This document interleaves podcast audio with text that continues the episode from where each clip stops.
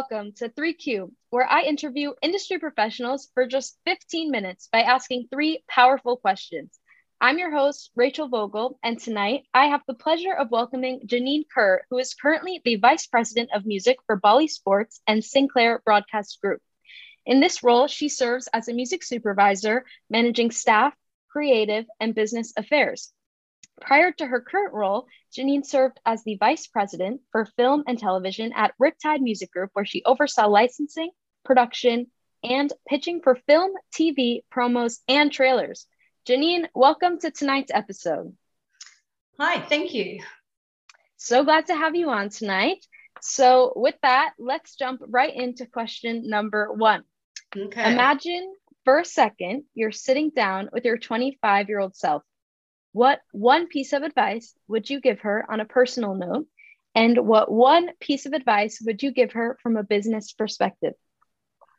Well, personal, I'd probably just say buy Apple stock as soon as you can. but, um, that's, that'd be good. That's helpful. Um, but for business, I would just say, you know, um, oh God, just do, don't take everything so seriously and, you know, just do as much as you can and learn as much as you can. Mm-hmm. Um, yeah. And, you know, just have fun. Sometimes it's easier said than done. I try to. yeah. It's interesting with you too, because, you know, as you say, try, you know, everything and make sure that you're learning as much as you can. Um, you kind of like went into music and sports after you were working at Sony ATV and all sorts of things. So how did you kind of like get into sports? Well, um, yeah, I started on the music industry side of things a mm-hmm. hundred years ago, and then uh, in Australia, where I'm from, and then I moved over to Los Angeles, and then uh, I was at I was working for an artist, and then I was working for Sony ATV, and then I actually started working at NBC doing promo mm-hmm. music for them, um, and I used to work on a um, you know, the sports, NBC sports program, uh, promos more than programming, and, um, you know, the Olympics, bits and pieces, all sorts of things. So right.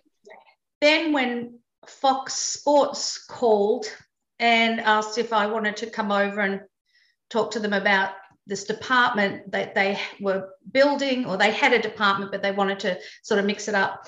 I said, sure. And that's how so that that's history. yeah. So, but you know, like I've always been a sports fan as a little mm-hmm. girl, but you know, watching sports with my father um, and watching sports on TV. And I always used to think, oh, who I wish I was that person that picked that song. I didn't know it was a job when I was five, you know, I just thought it mm-hmm. was like um, how fun that would have been and you know i also thought the girl at the record store was, made the records so what did i know? You know i was five. Um, mm but i think you know coming and then coming to the us um, learning a lot more about sports and tv production at fox sports and then you know leaving fox sports and going to australia for a minute and then back and then the when Bally Sports started up, prior to it being calling uh, it being called Bally Sports, um, were people I used to work with, and my boss I used to my current boss I used to work with him when I was at Fox Sports. So they were purchased by Sinclair. So it's a lot of the same people that I used to work with five years ago, mm-hmm. and uh, and you know so it was great. So it's like working with friends again. Yeah, that's the best. Yeah. Awesome. That's great. Well, moving right along, let's dive into question number two. Every industry has its dirty little secrets, and we both know it's no different in the music industry. And sometimes people think that's a bad thing, but that is not always the case. Sometimes they can be quite good. So, what's one secret you would like to share with our listeners about the industry, whether in general or specifically related to music within sports? Well, I was actually I was thinking about the dirty little secret in music, in the music industry, not necessarily sports and television. Um, mm-hmm. I haven't come across this, but in in the music industry, it, it makes makes me crazy.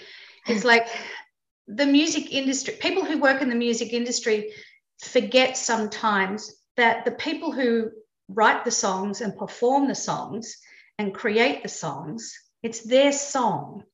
And if it wasn't for their song, you wouldn't have a job.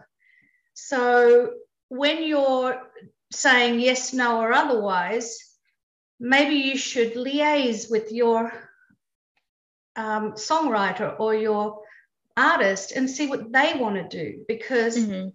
you know yes you've signed them but they still wrote the song or they still perform the song so that one gets has got me crazy over the years as to why people who work in a music at a music company mm-hmm. are not necessarily thinking about that all of a sudden they think it's their toothpaste to sell you know right mm-hmm. Mm. So basically, I think people, when you're in the music industry, if this is going out to people who want to join the music industry, remember that it's that you didn't write the song, you didn't create the song. So mm-hmm. you're really working for that artist. Right. And they're paying your wages and they're keeping the lights on.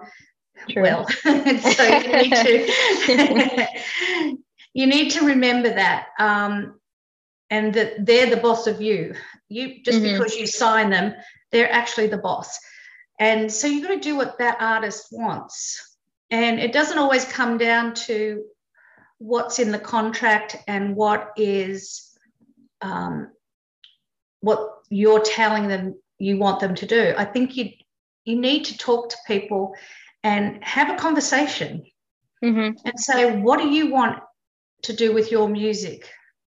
Right. You know, and ask them. Now, sometimes they just may not want to be doing certain things, and that's their right. And sometimes they want to. And sometimes the music industry, the publishers, record companies, or whoever might not want it to happen. So you need to have a conversation. Mm-hmm, definitely. Yeah. I think, especially in this new age of the industry, where there's so many independent artists and people are doing it all on their own if the record labels and everybody is still looking to sign which they definitely are and they should be um, mm-hmm. i think that it's become even more important to listen to the artists and to really understand what they're looking for. So that's a great point. All right. Believe it or not we have reached the third and final question. Um, so let's get right into it. Throughout your career, I can only imagine you've been asked a lot of questions, whether for industry conferences, the media, or even a promotion. But throughout all those interviews and questions, I'll bet that there was one you have never been asked but would have liked to. So, Janine, what is that question and what would have been the answer? this is the only question I didn't know what to answer. like, that's that's a common theme. That's a common theme here. I honestly, I don't know. People have asked me crazy questions, and I just say, just say yes to the universe. Mm-hmm. What's the worst that can happen? that's great. That's a good point. Awesome. Well, Janine, it has been wonderful having you on 3Q tonight. I appreciate you taking the time to speak with me and with our audience, and I am positive that we will be having another great conversation soon. And to my 3Q listeners, I know you enjoyed hearing from Janine just as much as I enjoyed speaking with her. So stay tuned for next week's episode of 3Q, where I interview industry professionals for just 15 minutes by asking three powerful questions. See you soon. Thank you.